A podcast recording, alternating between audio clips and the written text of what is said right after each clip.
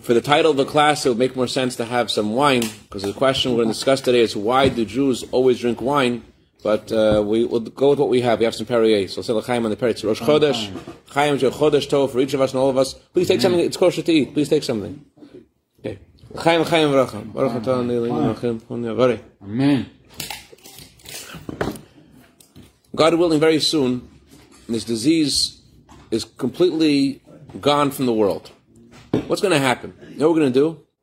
We're going to have a real celebration, a lot of, lot of simcha, a lot of joy, the whole world, Mr. Hashem, after this whole thing is over, completely.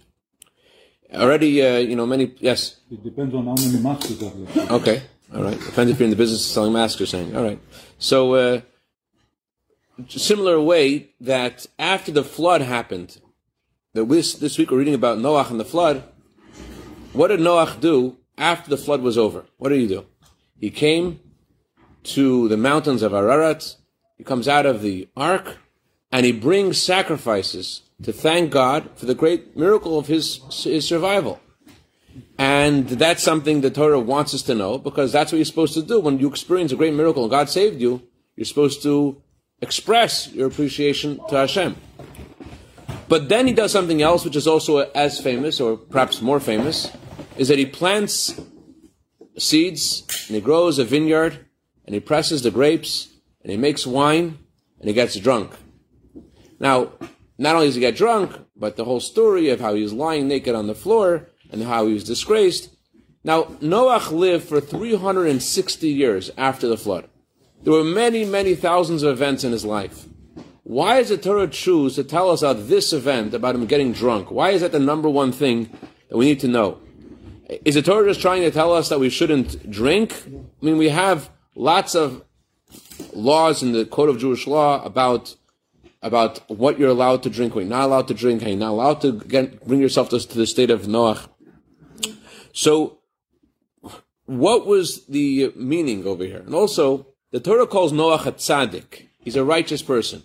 Why would a righteous person bring himself to such a disgrace, to, to, to, to such a thing? So one explanation is that the waters of the flood are called the waters of Noach. Why are they called the waters of Noach? Because for a certain extent, he is considered guilty of those uh, of those waters. It was his fault in some way. How was it his fault? The different explanations. The Zohar says he should have prayed for his generation and prayed for them. Others say that he didn't really make an effort to inspire other people to do teshuvah. He did, but he didn't. He didn't really wasn't sincere. So, to a certain extent, the loss of life of the whole world was weighing on his shoulders.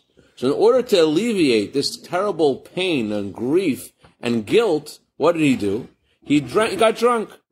And the Talmud actually says, Yain lo nivra el nacham The reason God created wine is to comfort the mourners. It means a certain kind of relief a person experiences temporarily through drinking wine.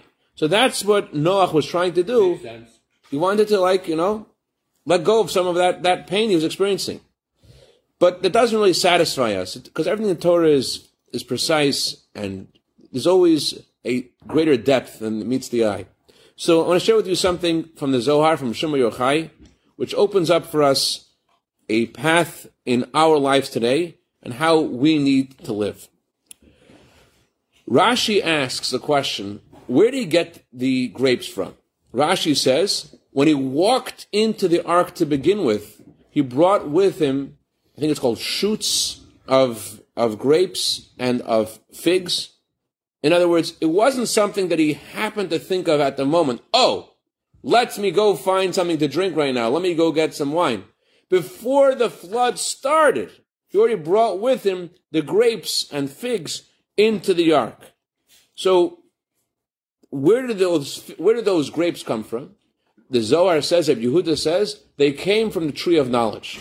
Now, there are many opinions about what the fruit of the tree of knowledge was. Eitz Hadat, what was it? In America, the most famous opinion is it was an apple. The reason why it comes from the apple is because of the Christian artists who made pictures of, made, made uh, uh, paintings of the sin of the tree of knowledge with an apple. But there's not one opinion in the, that it was an apple. There's no one. It was not an apple. There are various opinions. The truth is that it was a, a tree that had more than one fruit in it. It was a unique kind of tree. It had in it grapes, it had in it figs, it had in it wheat, and one opinion says it also had an etrog. The etrog was also in the tree. So what was the most dominant thing in that tree? What was the number one thing? So there are, the Yehuda says the number one thing in the tree was the grapes, and Noach got his grapes from the tree of knowledge. He planted his seeds from, from the seeds of the grapes of the tree of knowledge.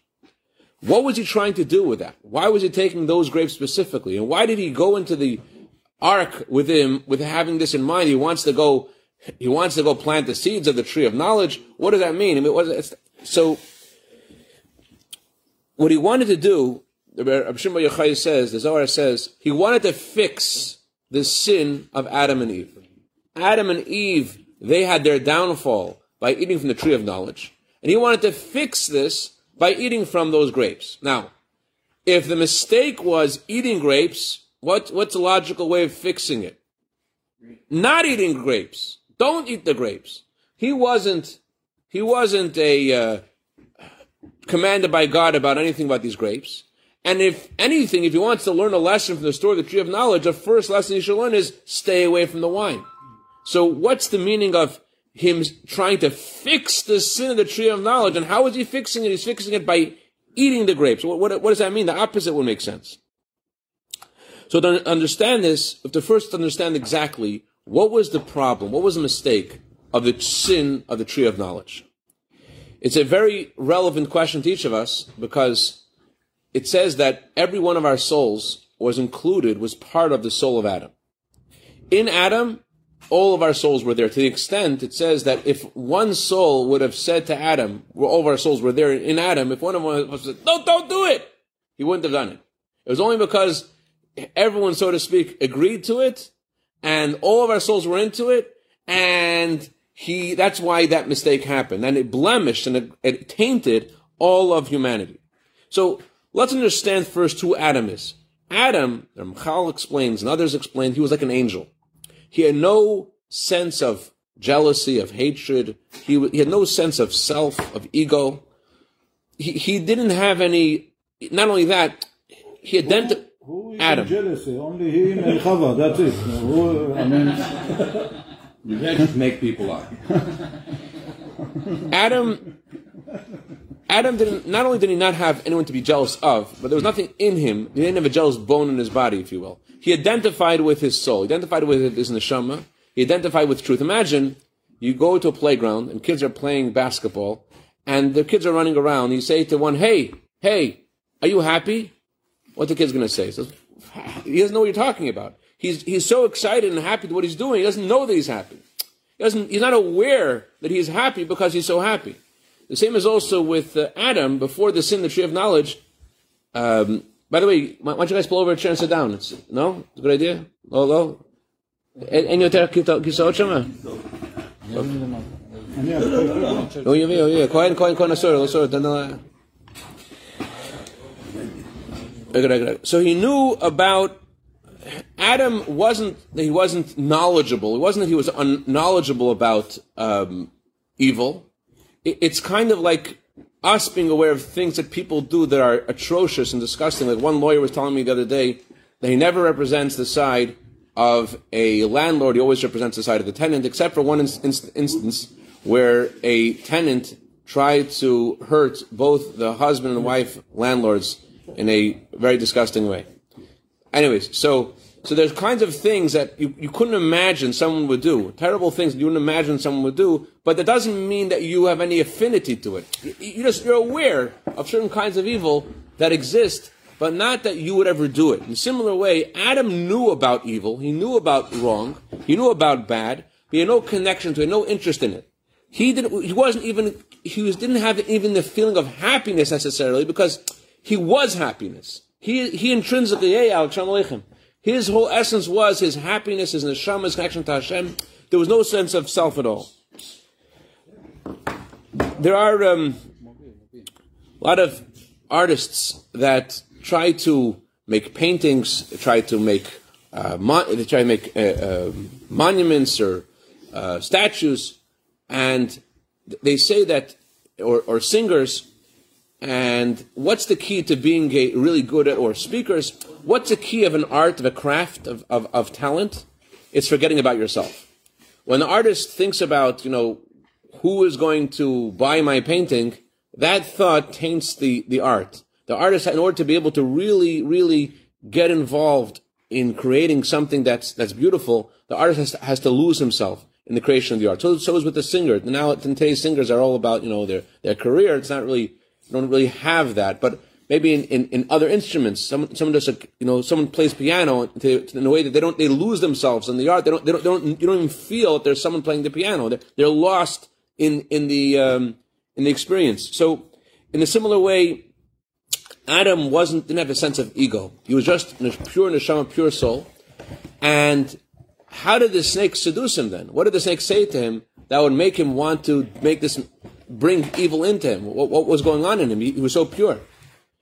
He said, the snake said a very funny thing. The snake said, you know why God doesn't want you to eat from the tree of knowledge? Because he knows that there you'll eat from it, you'll be just like God, and you'll know about good and evil.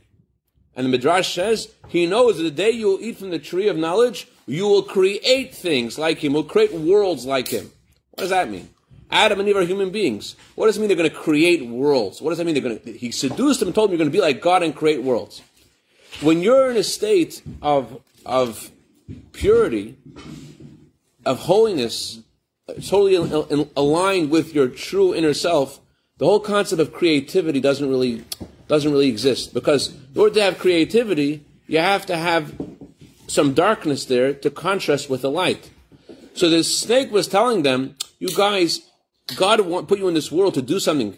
But you guys are, everything you do is, is meaningless. You know why it's meaningless? Because you're all pure, you're all holy. You know how you'll be able to be creative and make something special in the world? In order to be creative and do something special, you know you have to do? You have to bring something negative in you. You have to bring some ego in you, some evil in you. When there's some evil, some conscious, like when God made the world, first God made darkness, and out of the darkness, God said, let there be light. Only if there's first some kind of darkness and evil, can there be some kind of, can you really appreciate the light? Like it also in, in art. Uh, artists, when they make a, a painting, they, they, let's say they want to make a picture of, uh, of uh, something, someone very handsome over here. Let's say like, uh, ah, picture right. of me. That's right, like David. So what do they do? They darken all of us, and they highlight the, the center of, of the one they're trying to draw, right? So, so in a similar way, um, it, it's the contrast of the of the light and the dark, of the good and the evil, that creates really the um, the beauty. So the snake was telling Adam and Eve, in order for you guys to be really to do something special in this world, you have to have some kind of connection to evil, some kind of connection to arrogance, to ego, to jealousy, to hatred, to anger. There has to be a sense of self. That was the meaning of the Torah, how the Torah describes how, how Eve was seduced to do the sin. She said, oh, what a bombshell. What an amazing idea this guy is telling me. I'm able to do something special I never was able to do before. It wasn't, he, was seducing them in, in a way that made sense to them because of their desire to be creative and impact the world. So what he said was very relevant, very impactful. And it's kind of like the story of the people of Chelm. People of Chelm were very intelligent people, but they got a bad rap. Because they were so intelligent, everyone was very jealous of them. In Europe, the city is a true city called Chelm. Everyone makes stories making fun of them because everyone was very jealous of them. Anyway, the people of Chelm, they say they were talking about who was greater, the sun or the moon. And for a year and a half, they can't figure out whose light is greater. And finally, the conclusion is that the moon is greater. Why? The sun gives light during the day. Big deal. But the moon in the nighttime, it's dark. Now that's a chiddush. That's something novel. So, huh? But but their idea is, which was relevant to what we're saying over here, is that the, the snake was telling Adam and Eve, in order for you to be able to lift someone up, they have to be downtrodden. And if you want to be a doctor to heal someone, someone has to be sick. If you want to be able to to uh, to, to, to, reveal your power as a teacher, that's to be someone who doesn't know. That's be, has to be a lack of knowledge. So this is the reason why um, the Torah says that Adam is called Adam. Adam comes from the word Adame, which means similar, and also Adama, which means earth. There's two components in Adam. One component of Adam is he's earthy, he's physical, he's low. Another component is Adama, he's similar to God. So the snake was saying, if you want to be like God, you have to be earthier. You're not physical enough. You're not low enough. You have to have some of that, that, that, that fruit, that, that vine, and that will bring you down. But what happened in the end? Did it work? Didn't work. It caused havoc. It caused a change in Adam and Eve. They, they, they knew about evil before, but they had no connection to it, no interest in it. After they ate from the tree, all of a sudden they had this, this, this twisted thinking and attraction and connection to things which aren't true, which aren't real. And it developed and developed until, the lives that we have today, where we have it, ident- we identify with, with things which aren't, which aren't wholesome and good and pure. We, we, we, we like those things.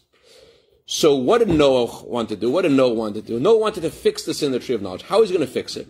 Says, let me take those vines, let me take the grapes. That's why he entered the ark with the grapes and with the figs. He wanted to fix the sin of the tree of knowledge. How is he going to fix it? So Torah says that wine has a, a positive component as well. What does wine do? Wine brings joy, and joy makes you break out of your boundaries. So Noah said, I know what to do. Everyone has a sense of self and a sense of ego. We'll get everybody drunk. We'll, we'll, fix this. We'll go away from what the sin caused. The sin causes to have the sense of self. We're going to bring everyone to the sense of vulnerability and humility.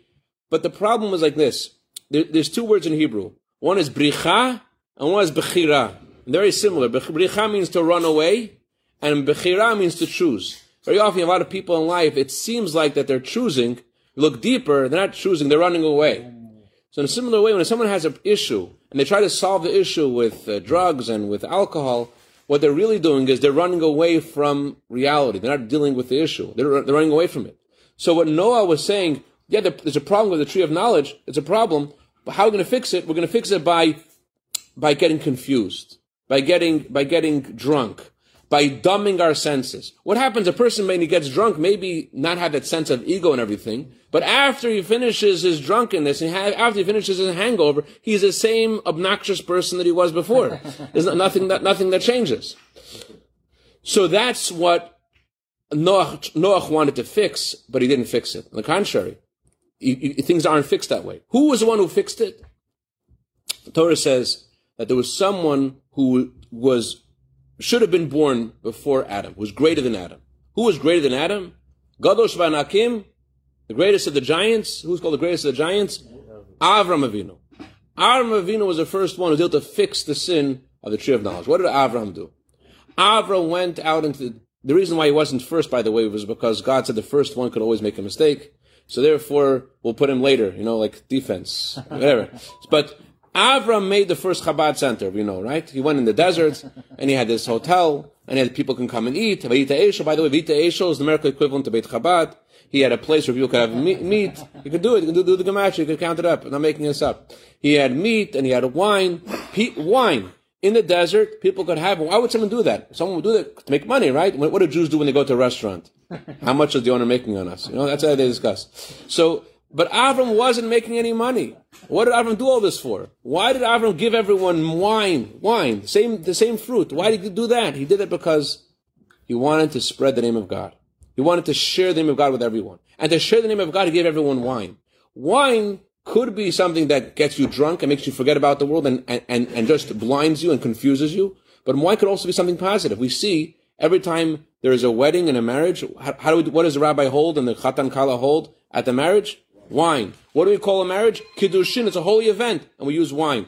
Every Brit Milah, Brit Milah, make the blessing of the Brit Milah on wine.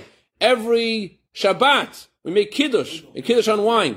So there's something positive also about the wine. What's a positive thing about the wine?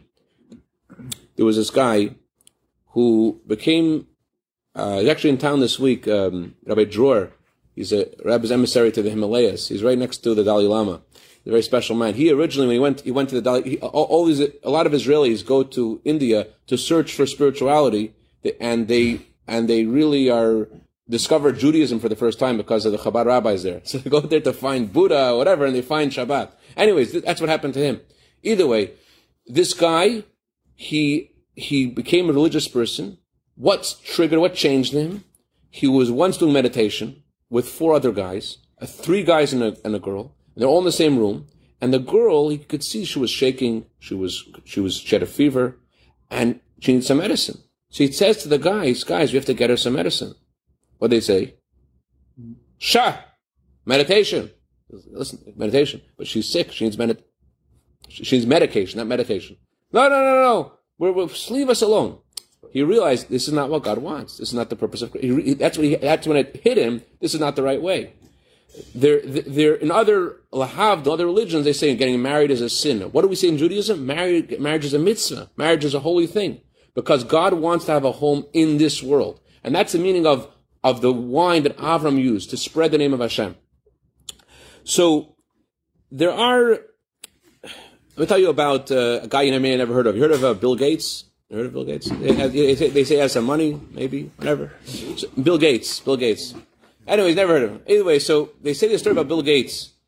Bill Gates, before he had the money that he has today, he was once in New York in the JFK, and he, needed, he wanted to get a newspaper.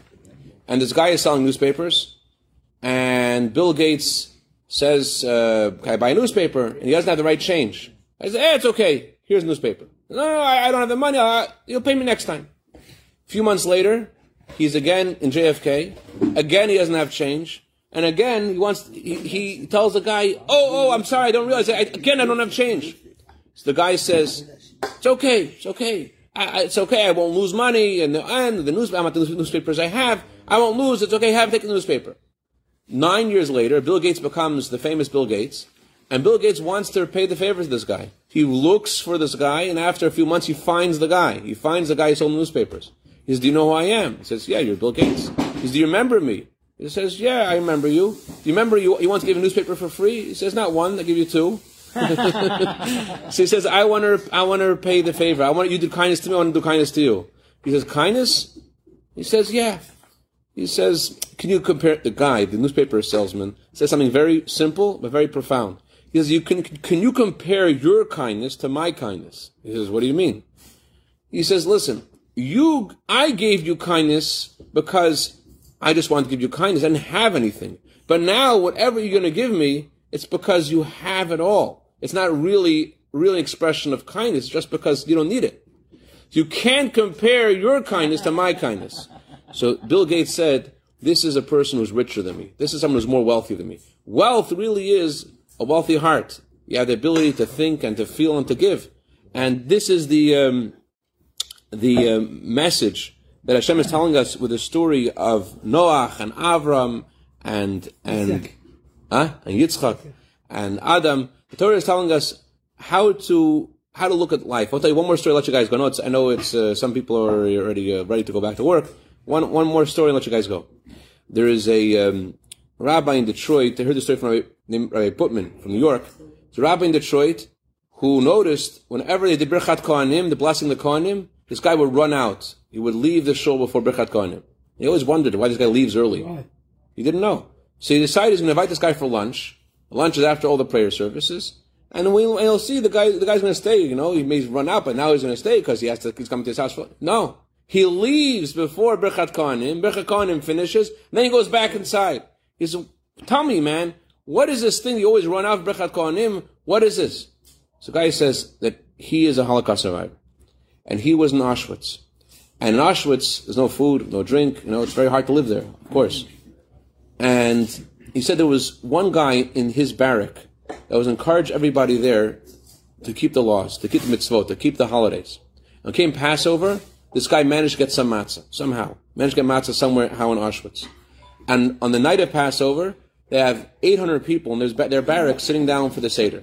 While they're sitting down for the Seder, this Nazi runs into barracks, and everyone runs away, and they go quickly back to their beds. And the Nazi says, who started this whole thing? And he grabs one Jew next to him, and he says to this Jew, if you, eh, eh, eh, I'm gonna, if, if you don't tell me who did this, I'm gonna kill you. So before he could say anything. The one who organized it gets up and he says, "It was me. Wow. Kill me." He opens up his shirt, rips his shirt, says, "Kill me, kill me." The Nazis takes out his gun. He says, "You know what? We're not doing it this way. Everyone should learn from this." And the next day, by roll call of all the Jews, they they, they said that this man is going to be a example for everyone. What happens when people go against the rules of the concentration camp, and they're going to hang him in front of everyone. But, so they hold him up there and he says, I have a last request. You know, there's a rule of, of life, a last request. So Nazi looks at him, what do you want? You want a piece of bread? You want some wine? What do, what do you want? You want shoes? What, what do you want? He says, I want to give something to my brothers over here. I want to give them Birchat Kohanim. I want to give a blessing to my brothers here. And he says Birchat Kohanim. There was no, the whole floor was drenched with tears. He says the bracha, and they hang. So this guy said, after the Holocaust, I came to America, and I had various challenges in my life. I had a challenge about working on Shabbat. I was going to get a good job. Very hard in the, in the, in the 40s and 50s and 60s, even the 60s, to get a job without working on Shabbat.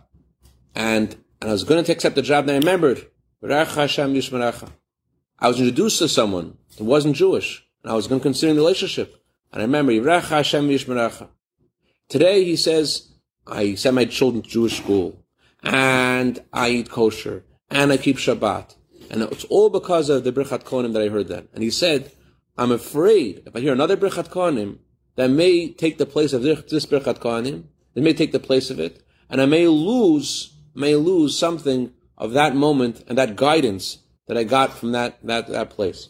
So we have to think about in our lives, we have a, a moment of like Adam, we have moments like Noach, we have moments like Abraham. To think about where we're going, what we're doing in this world, and Hashem put us here to bring light and to bring joy and happiness here. And uh, Hashem should help us all. We should we should get there.